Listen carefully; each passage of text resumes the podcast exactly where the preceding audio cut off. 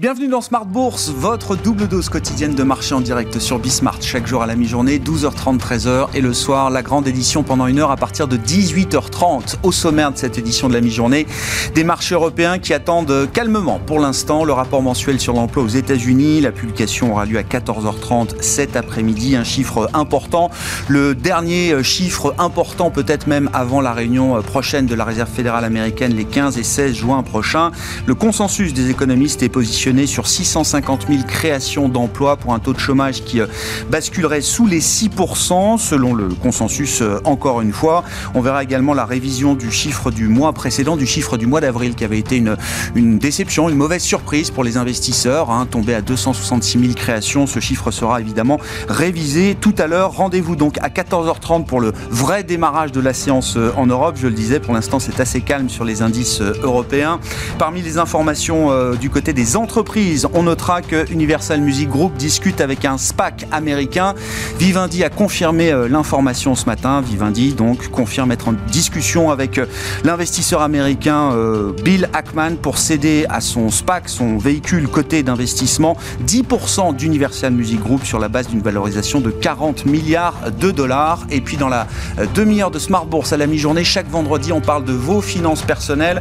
Ce sont deux fintechs qui seront avec nous aujourd'hui aujourd'hui. Mon petit placement dans un instant et puis une nouvelle fintech britannique arrivée cette semaine sur le marché français pour démocratiser euh, l'offre des marchés de capitaux auprès des particuliers en permettant aux particuliers de participer aux, émissions primaires dans les mêmes conditions que les investisseurs professionnels institutionnels. Cette fintech s'appelle Primary Bid et son directeur pour la France sera avec nous en plateau pendant cette demi-heure.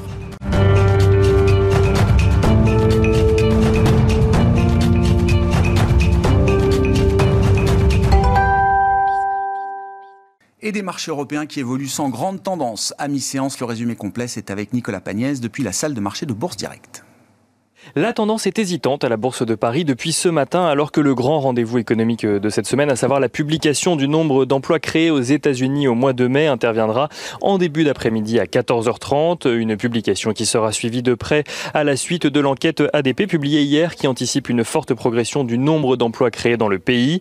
Les investisseurs qui gardent cependant dans un coin de leur tête euh, que le mois dernier, le chiffre avait déçu en faisant ressortir seulement 266 000 créations d'emplois sur le mois. En ce qui concerne le mois de mai, les anticipations sont dans une fourchette assez large. Les plus pessimistes euh, espèrent un peu plus de 300 000 créations d'emplois, tandis que les plus optimistes vont euh, jusqu'à une anticipation d'un million d'emplois créés sur le mois. Euh, le consensus s'établit aux alentours de 670 000. Aux États-Unis toujours, les investisseurs qui ont pu suivre également quelques actualités en matière de politique américaine.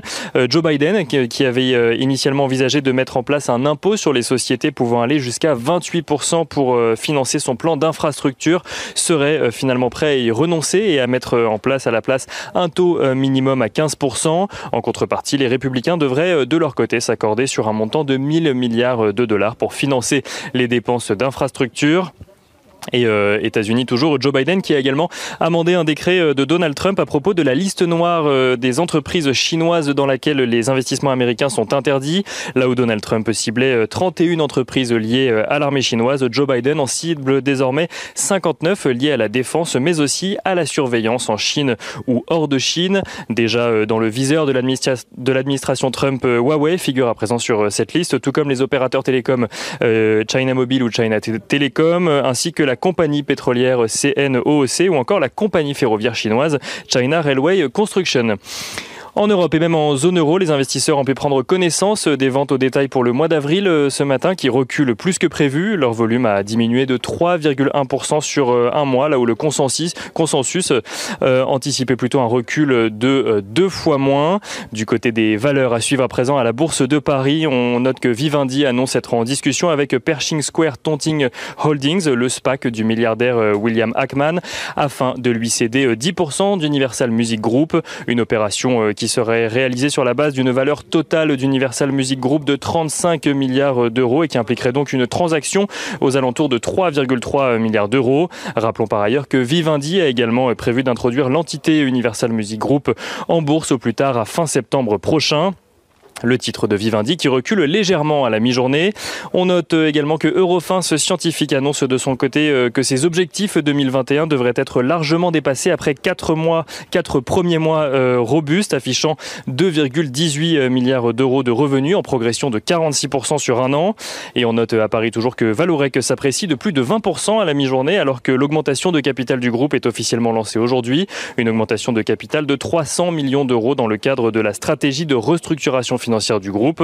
Et on note euh, aussi que la foncière lyonnaise gagne, elle, plus de 40% euh, ce matin, alors que son actionnaire principal, le fonds colonial, va passer d'une participation d'un peu plus de 80% dans l'entreprise à 94% du capital. L'opération euh, de rachat de titres pour les annulés valorise le titre à un peu plus de 93 euros, soit une prime de 45% par rapport au cours de clôture hier soir. Tendance, mon ami, c'est Nicolas Pagnès qui nous accompagne en fil rouge tout au long de la journée sur Bismart depuis la salle de marché de Bourse Direct.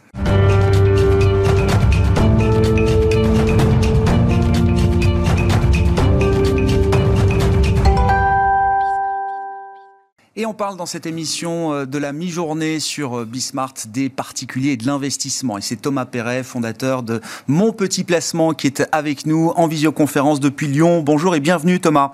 Merci beaucoup d'être euh, d'être avec nous. Je ne veux pas vous mettre trop de pression Thomas, mais j'ai envie de faire de vous un, un baromètre. baromètre à la fois de l'intérêt des investisseurs particuliers pour les produits financiers, pour l'investissement, et puis baromètre également de la percée des nouvelles technologies dans la distribution des produits auprès d'une nouvelle génération euh, d'investisseurs. Mon petit placement, on en parle depuis quelques trimestres maintenant. Vous êtes lancé en janvier 2020, je crois, sur le plan euh, commercial. On s'était parlé une dernière fois à l'automne dernier, je crois, euh, Thomas. À cette époque-là, vous n'étiez pas encore totalement convaincu que le timing de lancement de, mon petit placement avait été idéal. On se souvient évidemment que c'était quelques mois avant le, le choc pandémique sur les marchés qui s'était concrétisé entre février et mars 2020. Qu'est-ce que vous dites un an et demi après quasiment, euh, Thomas. Bah ouais, donc effectivement, on s'est lancé en février 2000, 2020, euh, donc un mois avant le, crack Covid. Euh, depuis, c'est plus de 5000 clients qui ont, qui ont souscrit, qui ont profité de la belle remontée des, des marchés. Donc on est plutôt, plutôt satisfait. On se dit a posteriori que le momentum était était le bon. Euh, pour ce qui est maintenant du, baromètre, euh, alors nous, on est, c'est un peu bizarre parce qu'on est en, en, phase de croissance assez forte, mais on sent un intérêt euh, vraiment important. Nous, pour information, sur nos 5000 clients, il y en a 60% qui n'avaient jamais investi auparavant, donc il y avait uniquement de l'épargne sur, sur des livrets. donc je pense que ce chiffre illustre bien qu'il y a une, une nouvelle cible à capter, que ce soit auprès des, des jeunes actifs, mais aussi on a quelques personnes, 50, 60 ans, euh, qui, disent il n'est jamais trop tard pour se lancer et, on y va. Quel retour d'expérience est-ce que vous faites, euh, Thomas, à ce stade, justement, alors sur cette, cette nouvelle clientèle, ces nouveaux investisseurs, et on parle bien d'investisseurs euh, boursiers, boursiers, à travers la gamme de produits que vous avez aujourd'hui? Alors, il y, a les, il y a les portefeuilles un peu classiques, en tout cas en fonction des grands profils de risque de l'investisseur, mais la gamme s'est élargie. Il y a des portefeuilles thématiques aujourd'hui. Il y a un portefeuille labellisé relance depuis, depuis un mois ou deux, je crois également. Thomas, où va l'intérêt de ces clients par rapport à la gamme de produits que vous avez aujourd'hui? Alors pour vous donner les ordres de grandeur, nous effectivement on a deux gammes, cette gamme dynamique et la gamme euh, thématique. On a à peu près 30% euh, des clients qui sont inscrits, enfin qui sont investis sur notre gamme euh, thématique, sachant que ça a été lancé il y a un peu moins d'un an celle-là, et on sent qu'il y a une montée en puissance assez forte. Et parmi les thèmes, je pense que je ne vais pas vous vous étonner, mais le, thème du climat euh, de, la tech et de la santé sont les trois gros leaders parmi notre offre, à la fois parce que eh ben, ça a été tendance ces, ces 12 derniers mois, mais également parce qu'en termes de, performance, ça, ça, a offert des performances assez importantes, même si depuis le premier semestre 2021, il y a quelques rotations sectorielles qui font que ça a un peu plus souffert. Mm. C'est l'émergence effectivement de ces fonds euh, thématiques. Alors, euh, on va dire dans l'industrie, ça fait déjà quelques années qu'on en parle, mais on, sent bien qu'il y a un appétit euh, très fort aujourd'hui des, investisseurs et des nouveaux investisseurs en l'occurrence. Thomas, comment vous l'expliquez? Est-ce que parce qu'il y a des performances et que ce sont des thèmes forcément de, croissance qui ont beaucoup de performances embarquées peut-être pour certains de, de, ces fonds? Est-ce que c'est un intérêt parce que les thématiques apportent du sens? On parle beaucoup de qui cherche à mettre du sens dans son épargne Est-ce que c'est une réalité dans, dans les faits, au-delà du discours? Alors, je pense qu'il y, de, y a un peu de tout. Un des drivers principaux, c'est effectivement la, la volonté non pas de uniquement dynamiser son épargne, mais également de, donner du sens, de, savoir euh, où est-ce que va aller mon argent, qu'est-ce que ça a financé. Et euh, c'est quelque chose qui, est offert notamment par les portefeuilles euh, climat. Donc ça, c'est un premier élément. Je pense qu'il y a un deuxième élément qui est marketing, parce que c'est quelque chose qui est, dont on parle énormément depuis plusieurs mois, plusieurs années. Donc je pense que ça commence à arriver aux oreilles du grand public. Euh, je pense qu'au côté des sociétés de gestion, des, fonds d'investissement, il y a euh, un peu plus d'effort qui est fait euh, pour apporter de la transparence, apporter de, de l'information vulgarisée sur ces thèmes qui permet d'aller toucher une, nouvelle cible. Et effectivement, comme vous dit, en plus de ça, il y a des perfs qui ont été super intéressantes, qui ont pu intéresser même des personnes qui avaient moins ce critère numéro un de donner du sens à son, à son investissement.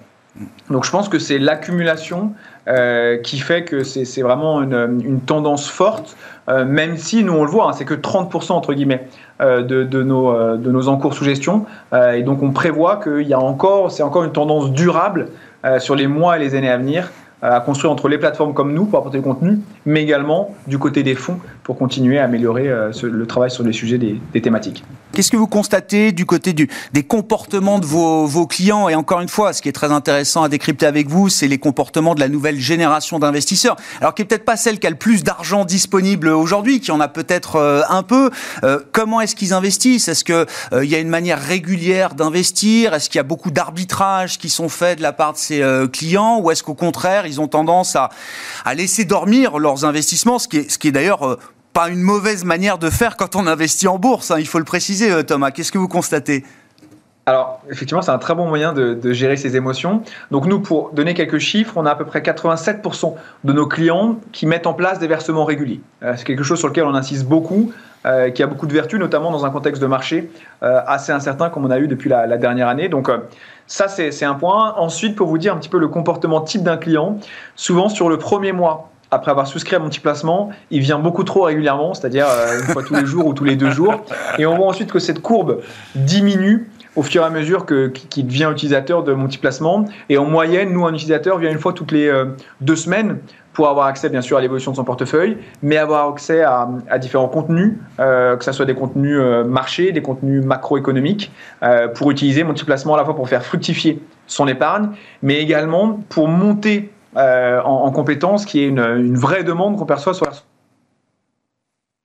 crois qu'on a un petit problème de, son, euh, Thomas. Je ne sais pas si le micro est bien allumé de votre, euh, votre côté, mais oui, il y a un besoin de, d'augmenter ses compétences. On a des investisseurs qui veulent vraiment s'engager, selon vous, sur le, long terme et acquérir une éducation financière peut-être qui manque. Hein. C'est un sujet qu'on, qu'on écarte euh, régulièrement en France, mais qui est quand même le nœud du, sujet et sur lequel on revient assez souvent. Il y a, il y a cet appétit-là que vous constatez.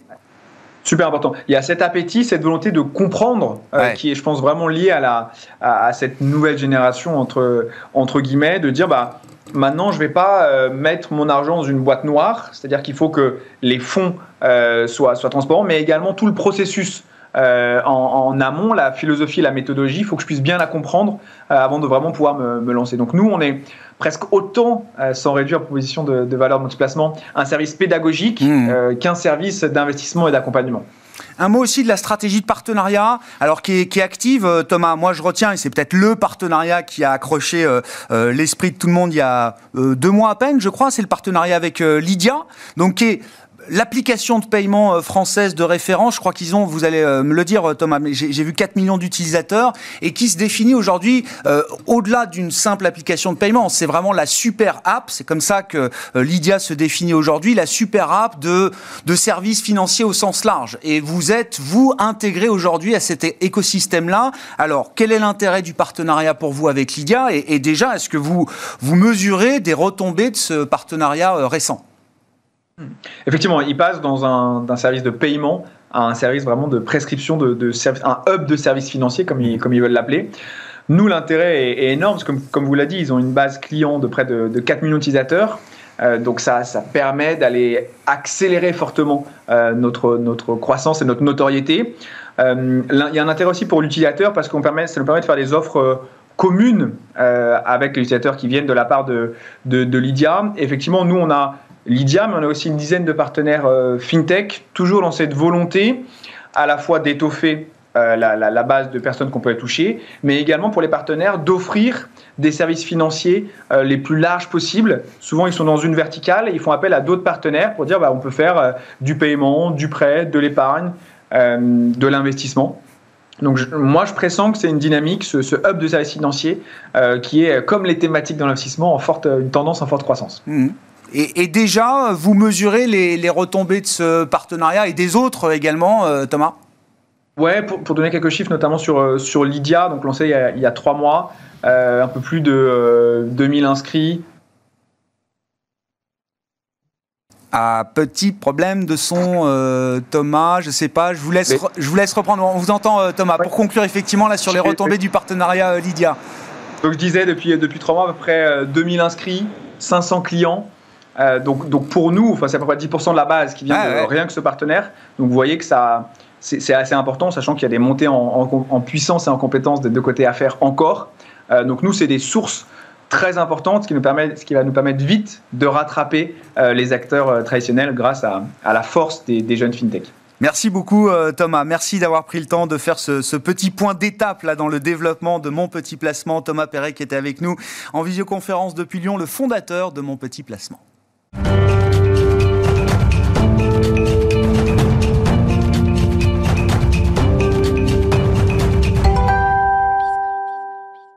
Crois que c'est parfait pour introduire le, sujet Primary Bid avec François De Villegès qui est à mes côtés en plateau euh, à, présent, le directeur France de Primary Bid. Bonjour François, bienvenue. Bonjour Grégoire. Vous allez nous expliquer ce qu'est euh, Primary Bid, qui est, alors je le disais en introduction, une fintech britannique qui a déjà euh, quelques années d'existence, on va dire 5 ans de, d'activité opérationnelle une belle expérience au Royaume-Uni. Exactement, une belle expérience sur laquelle on va revenir. Et peut-être pour préciser nos activités, ce que l'on fait, nous, nous avons vocation de démocratiser le marché de capitaux pour les investisseurs particuliers. Mm.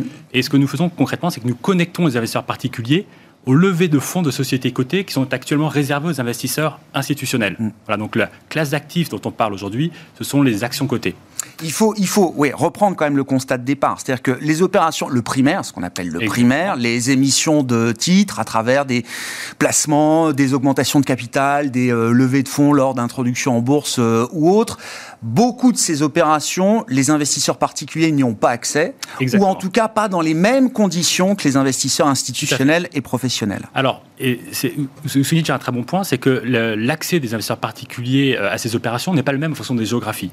Typiquement, en France, effectivement, les investisseurs particuliers peuvent accéder à toutes les introductions bourse réglementairement. Il y a une tranche de 10% mm. qui leur est réservée. En revanche, lors des levées de fonds successives, et en France, on parle d'à peu près 50 opérations par an, mm-hmm. euh, ces opérations sont réservées uniquement aux investisseurs institutionnels. Ce sont ce qu'on appelle les placements accélérés. Qu'est-ce que quelles sont ces opérations?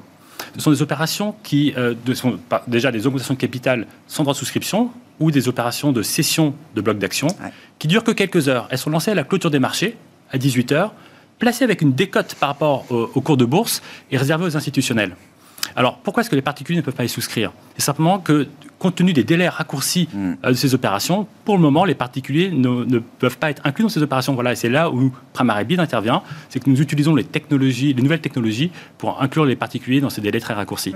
Non seulement l'investisseur ne peut pas y, participer, mais celui qui est particulier et actionnaire de la société, euh, la décote fait que très souvent, il se retrouve même un peu pénalisé le, lendemain. Euh, voilà, en tout cas. Il est dilué sans contrepartie. il peut d'une part pas monétiser sa, pas, pas monétiser sa dilution, comme c'est le cas lors d'une augmentation de capital avec droit préférentiel de souscription, et d'autre part, il ne peut pas participer à l'opération. Bon, comment ça marche concrètement euh, la plateforme euh, Primary Bid là? Et vous avez déjà mené 140 opérations au Royaume-Uni. Voilà, hein, pour revenir hein. sur l'historique, euh, euh, Primary Bid commence son internationalisation par la France. C'est une plateforme qui est active depuis 2016 au Royaume-Uni avec beaucoup de succès, puisque nous avons réalisé plus de 140 opérations mm. avec tout type d'émetteurs et dont 100 opérations sur les 12 derniers mois. Quand je dis tout type d'émetteurs, c'est tant des sociétés small et mid cap que des, que des émetteurs de type large cap. Alors les noms vous parleront peut-être pas, mais ils en font des opérations avec euh, Ocado, euh, Taylor Wimpey, euh, Compass, Aston Martin, alors que je pense pas un peu plus. Ça peut parler à certains.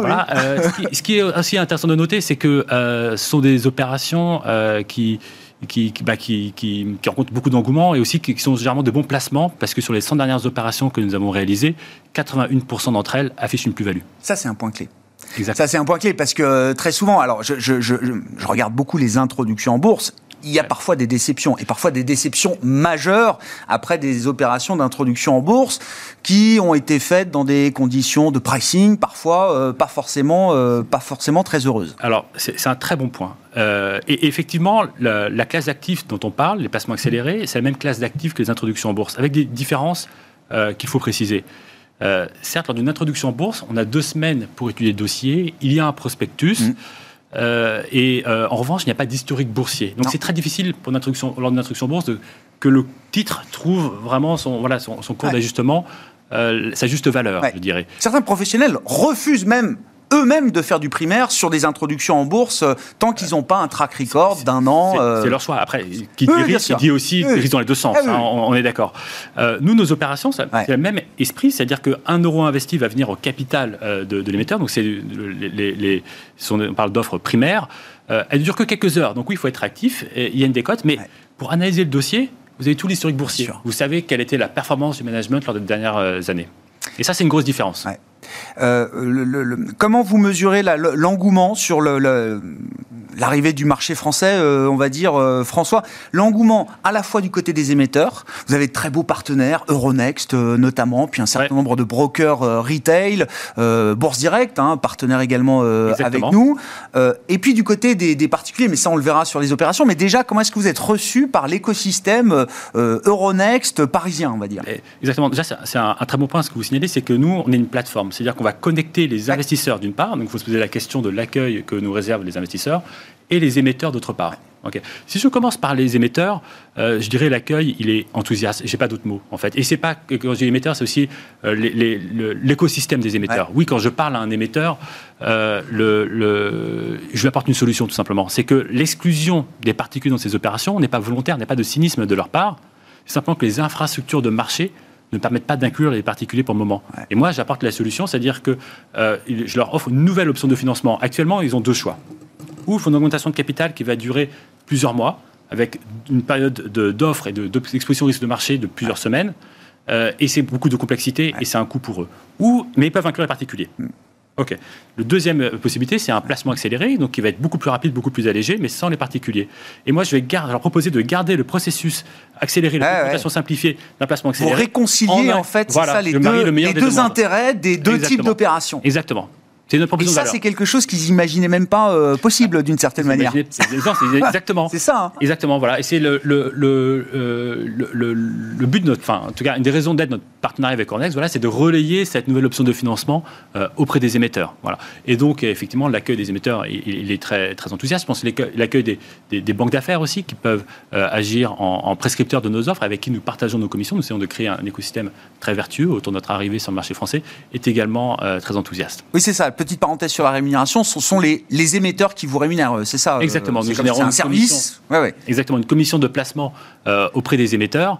Euh, et nous pouvons la, la, redistribuer aux intermédiaires, que ah sont donc nos partenaires de distribution, on y reviendra, mais également les apporteurs d'affaires, en l'occurrence les banques d'investissement. On, leur posera la question, évidemment, ce sera très intéressant de voir les, les, les, les prochaines opérations de placement et voir comment est-ce que les particuliers peuvent, peuvent y être intégrés, mais les, les émetteurs ne voient que des avantages à pouvoir intégrer cette poche de particuliers dans des opérations de placement euh, privé euh, accélérées euh, Sur la base de, de, de, mes discussions, oui, mais encore une fois, on le, le, processus ne change pas. Il va être dirigé par des banques d'affaires, le prix va être dirigé par l'offre aux institutionnels, mais il n'y a pas de complications supplémentaires. Donc juste, on enrichit l'existant avec une offre particulière tout en gardant euh, les, choses très simples euh, qui existent actuellement. Et on parle bien effectivement d'opérations qui garderont euh, les investisseurs institutionnels comme leaders ou investisseurs leaders dans ces opérations. Hein. Absolument. C'est déjà une, pas une substitution. Exactement. C'est déjà aussi une sélection naturelle de la qualité des dossiers. C'est-à-dire qu'on ne va pas faire d'offres uniquement particuliers. Il y aura toujours des institutionnels qui investiront dans les mêmes conditions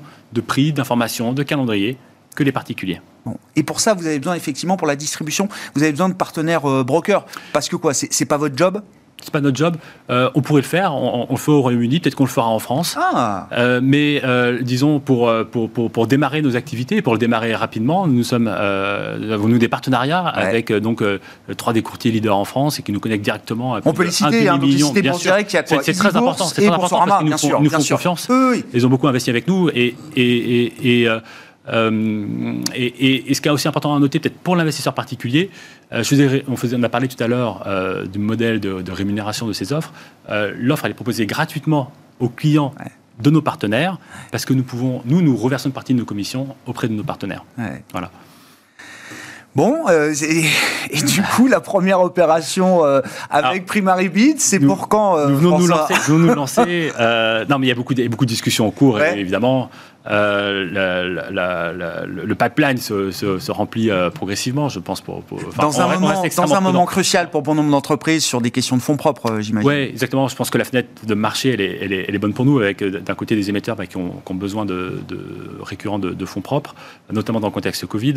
on le voit également sur les opérations, notamment d'introduction en bourse, avec une demande institutionnelle qui, de temps en temps, fatigue un peu. Donc voilà, avoir du relais des particuliers en ce moment, c'est quelque chose qui, qui ah évidemment qui rajoute encore une couche supplémentaire à, nos propositions de valeur, tout simplement. Et pourquoi le marché français comme étant... C'est la, euh, la, première fois que Premier Bid sort du marché britannique, c'est ça hein, Exactement. et pourquoi le choix du marché français avant tout euh, en Europe? C'est très intéressant, c'est qu'il y a deux éléments. On va revenir rapidement sur euh, l'élément de taille de marché, un peu premier élément d'analyse, avec d'un côté beaucoup d'émetteurs, des émetteurs très actifs sur le marché de capitaux, notamment dans le sens de la vie, dans les énergies renouvelables. également, de l'autre côté de la plateforme, des investisseurs particuliers très actifs et dynamiques. Ok, d'accord. Mais ce qui euh, nous a attiré en France, c'est la tradition, euh, disons, de traitement équitable des actionnaires particuliers, et notamment le, ce qui est unique en fait euh, en, France, c'est l'inclusion des particuliers lors des introductions en bourse, ce qui rend notre produit extrêmement naturel pour le marché français. C'est-à-dire ce qu'on fait, c'est une extension très naturelle des introductions en bourse dans d'autres géographies européennes, notamment au Royaume-Uni. Et oui, c'est ça. Il n'y a pas la part retail. Il n'y a, pas la part retail. Voilà, donc ce qui rend, ce qui rend notre développement un peu moins, un peu moins naturel, un peu moins évident, tout simplement. Ouais. Et on peut imaginer, enfin vous, vous, pouvez imaginer que oui, la part des particuliers dans ces opérations euh, va euh, croître euh, structurellement peut-être grâce à une plateforme comme la vôtre ah, Nous, c'est notre vocation, tout à fait. Et, ne, pas, pas, seulement dans, dans, les, dans, dans, une géographie individuelle. mais intergéographie. C'est tout à fait l'objet du partenariat que l'on a avec Euronext, qui couvre neuf géographies européennes. Bien sûr. Et notre vision à terme, c'est qu'un investisseur particulier français puisse souscrire une introduction en bourse d'une licorne hollandaise, par exemple. Ça, c'est l'union des marchés de capitaux. Hein. C'est ça. Hein. C'est absolument l'union des marchés de capitaux, mais, c'est totalement notre vocation. Mais on parle de ce concept européen non, mais c'est pour ça qu'ils nous soutiennent sur le plan politique, mais la concrétisation, Non, mais exactement, exactement. Et, et, euh, et, l'union des marchés des capitaux sur le volet offre primaire. Hmm. Et ça, c'est très important. Merci beaucoup François. Merci d'être venu nous, parler de Primary on aura l'occasion de se reparler, je pense, pour faire un point sur les premières opérations. Il faudra que vous nous racontiez comment, euh, comment tout ça s'est passé. François bientôt, de Villegès, le directeur France de Primary. Très bientôt, c'est-à-dire quoi Dans les prochaines semaines euh, on... est soumis aux aléas de marché, vous savez. On suivra ça avec attention. Merci beaucoup. François de Villegès, directeur France de Primary Bid, avec nous dans Smart Bourse à la mi-journée. On se retrouve ce soir en direct à 18h30.